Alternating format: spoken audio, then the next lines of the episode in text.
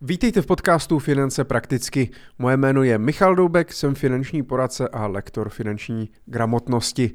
Dnes bych se chtěl podívat eh, na anketu deníku N, kam jsem byl já společně eh, i s dalšími finančními poradci a mými kolegy a kolegyněmi eh, pozvaný abych odpověděl na některé otázky na téma, jak si zařídit dospělácké finance.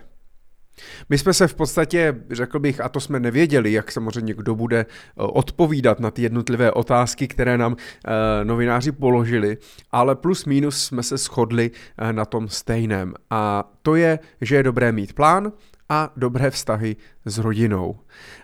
Ty otázky byly udělané dosti takové jako obecně, to znamená samozřejmě v těch anketách člověk se nemůže úplně rozepisovat do nějakých podrobností, říkat nějaké konkrétní, konkrétní typy a triky, návody. Přece jenom každý z nás je individuální, protože každý z nás má jiné finanční cíle, jiné finanční zázemí, eh, rozpočet a tak dále, ale eh, i ty moje odpovědi jsem se snažil koncipovat eh, tak, aby vedly k nějakému zamyšlení, aby možná někoho inspirovali, aby tam byla nějaká jasná myšlenka, eh, kdy si ten daný čtenář nebo posluchač může říct, aha, hele, přece jenom bych se nad tím možná měl zamyslet, nebo tohle možná dělám špatně, nebo tomuhle se nevěnuju vůbec, já vlastně vůbec žádný finanční plán nemám a tak dále. No a já jsem se rozhodl, že je to, protože spoustu lidí si nepředplácí, Deník N eh, a vlastně nemá přístup eh, k tomu článku a k té anketě,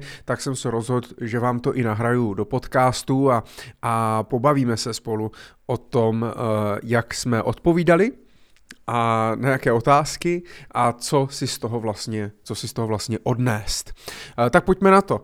Ta první otázka směřovala k tomu, já ji přečtu, ať to máte přesně. V deníku N se ptali, co s penězí navíc. Šetřit je, ukládat na stavební spoření nebo investovat, od jaké sumy má co smysl, například i vzhledem k nějakým poplatkům a tak dále. Je to taková standardní otázka, eh, co s těmi penězi teda máme dělat, pokud teda mám nějaký přebytky nebo chci něco šetřit nebo investovat, tak co s nimi do prekínka mám vlastně dělat. A ta odpověď je vlastně hrozně jednoduchá. Eh, já jsem odpověděl, eh, že to záleží na finančním plánu, který vychází z mých cílů. Pro někoho je lepší šetřit, pro někoho investovat, pro dalšího například utratit, protože žádné cíle nemá a tím pánem peníze nepotřebuje. Obecně se dá říct, že každé peníze navíc je dobré odložit bokem na horší časy, a pokud mám již vytvořenou dostatečnou rezervu, no tak je dobré začít investovat a budovat majetek nejenom pro sebe, ale samozřejmě i pro své děti, následně i pro jejich děti až do nekonečna. Tvořit nějaký majetek pro další generace, eh, kteří z toho můžou eh, žít a čerpat nějakou rentu. Eh, my jsme se samozřejmě podstatě s těmi kolegy a kolegyněmi shodli, eh, že opravdu je začátek nebo ten nejdůležitější na začátku, když přemýšlím, co s penězmi, eh, jak plánovat, kam investovat, tak je dobrý mít plán. Míša Janatová, moje kolegyně, kolegyně z Prahy, tak taky napsala, že by doporučovala ještě předtím, než vůbec nějaké peníze navíc vzniknout, mít dobře připravený finanční plán. Pokud takový plán bude mít vše potřebné, pomůže nám i s odpověďmi na tyto otázky. Dobře provedený finanční plán navíc totiž pomůže s tím, abychom ty peníze navíc měli, měli je co nejdříve a pak samozřejmě bychom díky tomu mohli s nimi i efektivně pracovat. Uh, Verča Kalátová, uh, kolegyně, finanční, lektorka finanční gramotnosti, tak vlastně jsme se, tak taky se shodla, pokud máme peníze navíc, je třeba se nejdříve rozhodnout, čemu tyto peníze slouží, jaký máme finanční plán, jaké máme potřeby a na základě našich cílů se můžeme rozhodovat, jak peníze dál zhodnocovat. A to je naprosto, naprosto jako stěžejní, stěžejní bod, protože bez plánu já bych si vůbec nedokázal představit, že bych se měl vlastně rozhodovat, eh, kam budu investovat, kolik budu investovat, na jak dlouho budu investovat, jestli mám investovat nebo spořit, jaké produkty na to a nástroje mám využít a tak dále. Takže vždycky to začíná opravdu tím, že si potřebuji definovat finanční cíle, říct, co chci, kam chci dojít a na základě tvořit toho tvořím nějakou finanční strategii. Další otázka byla, eh, co se týče bydlení. Co mají dělat ti, kteří touží po vlastním bydlení, na které už spořením ani investováním tisíci korun dosáhnout nelze? Samozřejmě eh, novináři z Deníku jen tak naráží i na zvyšování, zvyšování cen nemovitostí, eh, nedostupnosti vlastně vlastního bydlení pro dejme tomu nižší a střední třídu.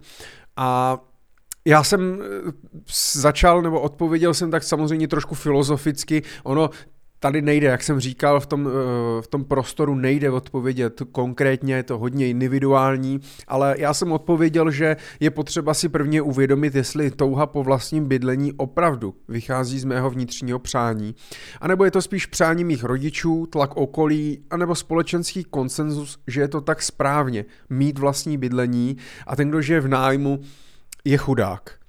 Uh, já nechci tady rozporovat, co je správně, co je špatně, jestli nájem nebo vlastní bydlení. Ono přece jenom je to otázka potom i uh, ekonomická, co si můžu dovolit, co mi dává smysl, ale uh, když začneme právě tě, tím definováním těch finančních cílů, no tak zjistíme, že spoustu věcí, které mají ostatní, no tak já třeba vůbec nepotřebuju nebo nedávají, nedávají smysl. I proto je potřeba začít definováním si těch svých finančních cílů, uvědomit si, co já chci a ne co chtějí moji rodiče nebo co dělají uh, moji kamarádi nebo kolegové v práci. Následně samozřejmě, pokud zjistím, že je to teda moje přání, chci vlastní bydlení, no tak z toho musím udělat finanční cíl, který si definuju, a to už vy víte, pokud mě posloucháte dlouhodobě, no tak víte, že si musím určit, co chci, to znamená definuju si ten finanční cíl, kdy si ho chci splnit, definuju si časový horizont a kolik na to potřebuju peněz, abych věděl, kolik musím ještě našetřit, kolik musím vydělávat a tak dále. Následně z toho samozřejmě vytvořím strategii a nějaký konkrétní kroky, co musím udělat proto, abych si ten cíl splnil. Pro mladé lidi samozřejmě bude čím dál tím důležitější výpomoc rodičů, ať už finanční, anebo formou například zástavy jejich nemovitosti, to teď řeším poměrně často, to znamená, pokud nemám dostatek vlastních zdrojů, ať už 10 nebo 20% z té odhadní ceny nemovitosti, kterou bych chtěl kupovat, což například u takového průměrného bytu v Brně v Praze pro tři, čtyřčlenou rodinu, tak se bavíme kupníce na někde 10-11 milionů, tak bych měl minimálně milion až dva uh, mít vlastně uh, vlastní zdroje. A tak u spoustu klientů využíváme právě možností zástavy těch rodičů, to znamená, že rodiče, pokud mají rodinný dům nebo byt, dají ho do zástavy a tím pádem uh, nemusím dávat vlastní zdroje. Samozřejmě o to si musím vzít větší hypotéku, můžu mít větší splátku, může mě to víc zatížit rozpočet. Toto všechno se musí v tom zahrnout a spočítat v rámci rozpočtu. A rodiče ani nemusí mít strach, že by tu nemovitost museli zastavovat eh, takhle na 20-30 let. Já jsem to v jednom z epizod eh, podcastu Finance prakticky říkal, eh, že klidně to je, může být otázka třeba 5-10 let, protože rostou ceny nemovitostí a já částečně splácím svůj úvěr, to znamená zvedá se ten rozdíl, já jsem schopný po 5-10 letech tu nemovitost rodičů vyvázat a bude mě stačit ručit tou svojí vlastní nemovitostí. A to si myslím, že je naprosto, naprosto základ a uh, důležitý je prostě vytvořit si nějakou, nějakou strategii, co k tomu je potřeba a naplánovat nějaký konkrétní, konkrétní kroky. Uh, kolegové samozřejmě tady píšou, i Míša, i Verča, i Honza, že je potřeba si uvědomit, že prostě na vlastní bydlení nedosáhnou všichni. Může to být pro někoho opravdu mm, opravdu cíl nedosežitelný, ale třeba v tom, že eh, se prostě příliš zadluží, ten rozpočet bude příliš napnutý a nezbý, nezbydou už peníze pro nějaký třeba další finanční cíle. Takže je to i o tom určit si priority k těm jednotlivým cílům, aby vlastně hm, pořízení vlastního bydlení nebylo to jediné, co si v životě pořídíte, a jediná investice, jediná věc, na kterou budete šetřit. Dlouhý roky pak budete prostě sedět v obyváku a budete 60-70% příjmů eh, odkládat jenom na hypotéku a poplatky s bydlením a nebude vám zbývat ani na to, abyste mohli jít třeba do kina nebo do restaurace. Takže to by bylo samozřejmě úplně opravdu špatně. Takže máme plán, máme otázku bydlení a eh, další otázka byla, to byl to takový průřez těmi základními otázky. Ptali se, co životní pojistka. Pro koho je dobré o ní uvažovat a pro koho ne. Eh, já jsem napsal, že samozřejmě životní pojištění je vhodné pro všechny, kteří nemají dostatek vlastních peněz na pokrytí dlouhodobého výpadku příjmu. Já jsem jim tam teda řekl mm, něco ve stylu, pokud nejste rentiérem, tak pravděpodobně pojištění potřebujete, to tam neotiskli. Nicméně je důležité uvědomit si, že největší riziko nebo riziko s největším finančním dopadem je trvalá invalidita.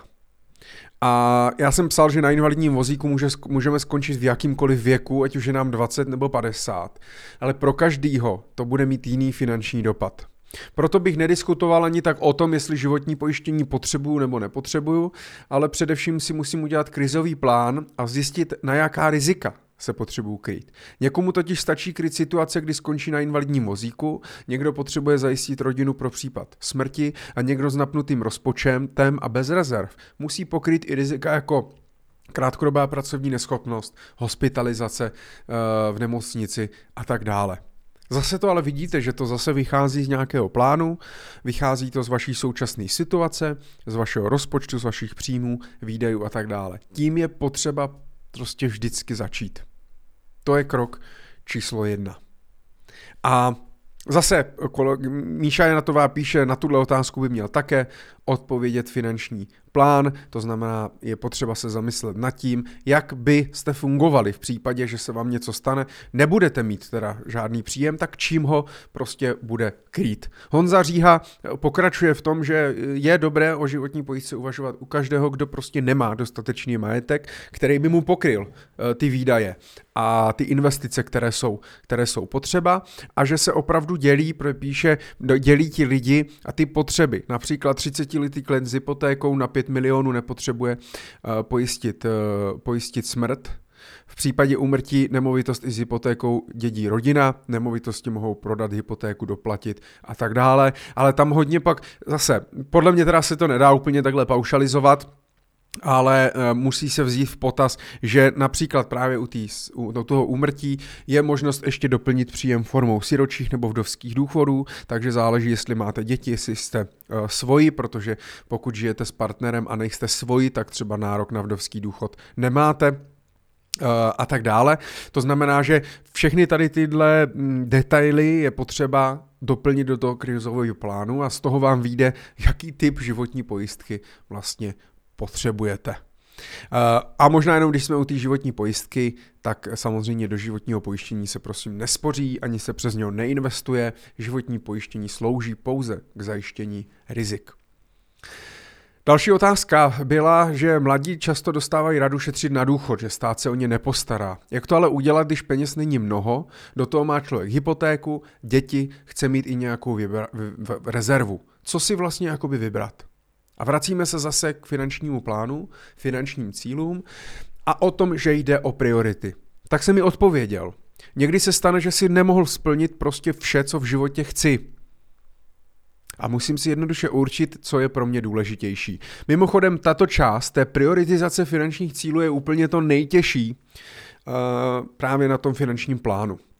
Určit si priority od jedničky do pětky, kdy jednička je to pro mě nejdůležitější, kdy ten daný cíl si chci splnit za jakýchkoliv scénářů, za jakýkoliv situace.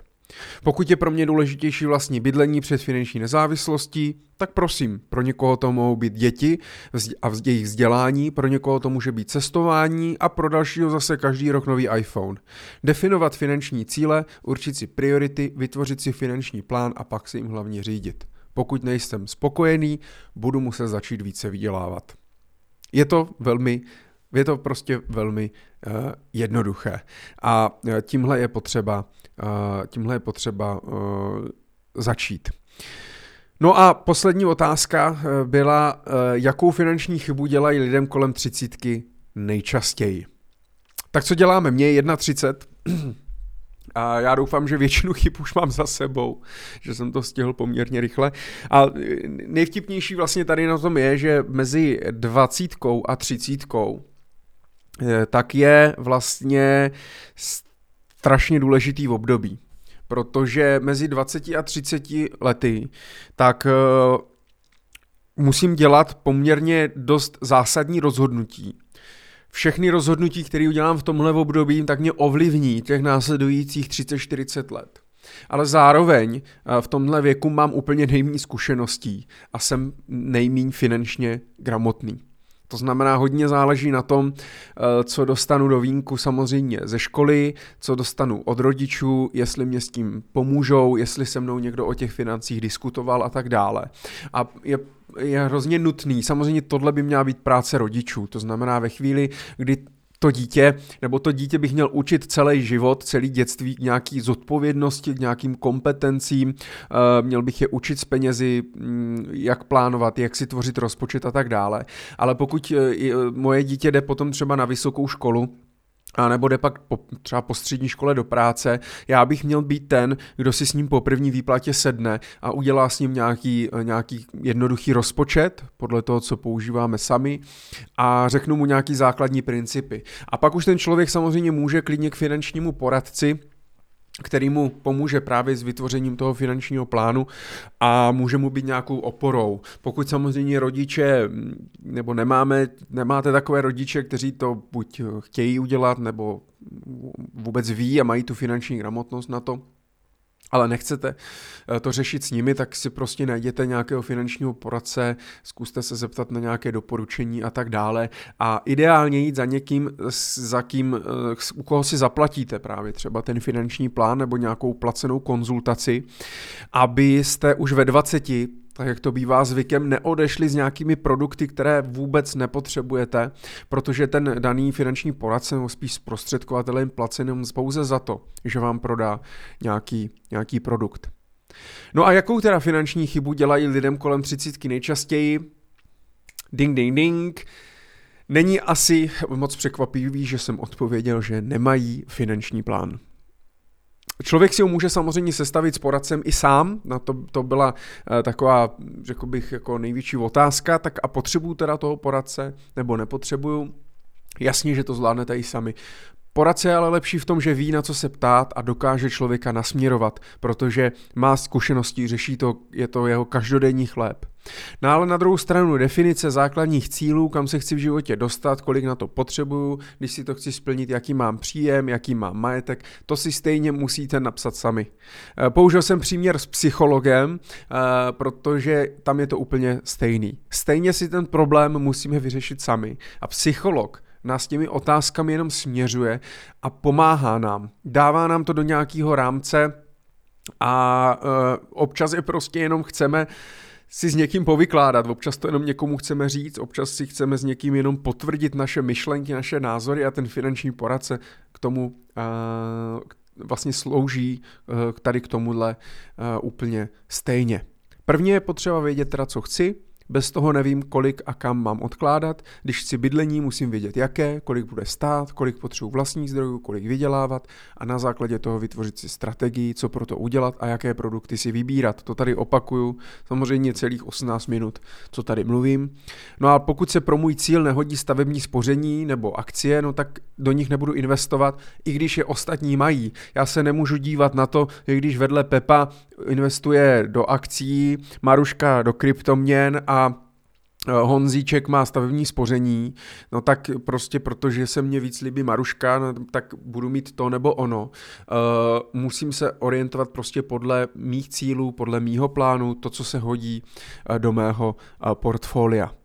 Míša Janatová píše, že pokud by měla vybrat jenom jednu uh, chybu, kterou nejčastěji děláme, tak je, že málo času věnujeme vzdělávání v oblasti financí a investování, protože o to se odvíjí další chyby, se, který se on, se kterými ona se setkává. Například krátkodobé spekulace místo investování, velká hotovost na spořících účtech, moc vysoká hypotéka, malá rezerva, špatné pojištění uh, a tak dále. To vzdělávání obecně v těch financích je strašně důležitý, a já třeba finanční gramotnost považuji za naprostý, uh, naprostý jako základ v podstatě uh, k psaní, čtení a počítání, tak práce s penězi a umět nad tím přemýšlet. Ani to o tom, jestli byli ekonomové nebo experti a tak dále, ale mít základní povědomí, co se s těmi penězi prostě děje, uh, kam je investuju, jak pracují, jak prostě a tak, kde odkud se berou a co se s nima děje a mm, jednoduše naučit se díky tomu pracovat s nimi, uh, s nimi efektivně. Uh, Verča píše, že u financí paradoxně není nejdůležitější výše uh, té investované částky, ale především čas, takže nejdůležitější je prostě začít co nejdřív. A to si myslím, že taky se objevuje, že spoustu lidí právě začne ty finance, investice a tak dále řešit až ve chvíli, kdy jim je třeba 35 a 30. Narodí se jim děti, nebo si vezmou první hypotéku, nebo jim začnou prostě, začne jim test do bod, anebo si řeknou, ty mě už bude za chvilku 40, a já s ním potřebuju něco dělat.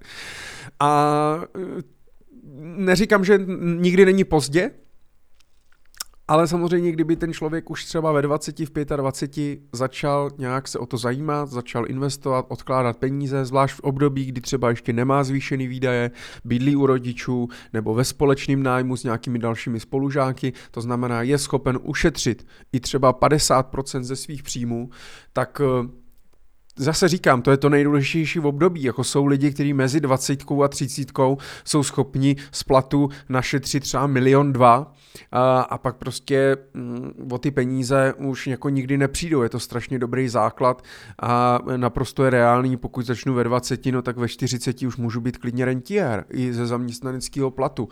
Je to jenom o tom, jak si to nastavím, jak si to naplánuju a jaký si určím priority a tak dále.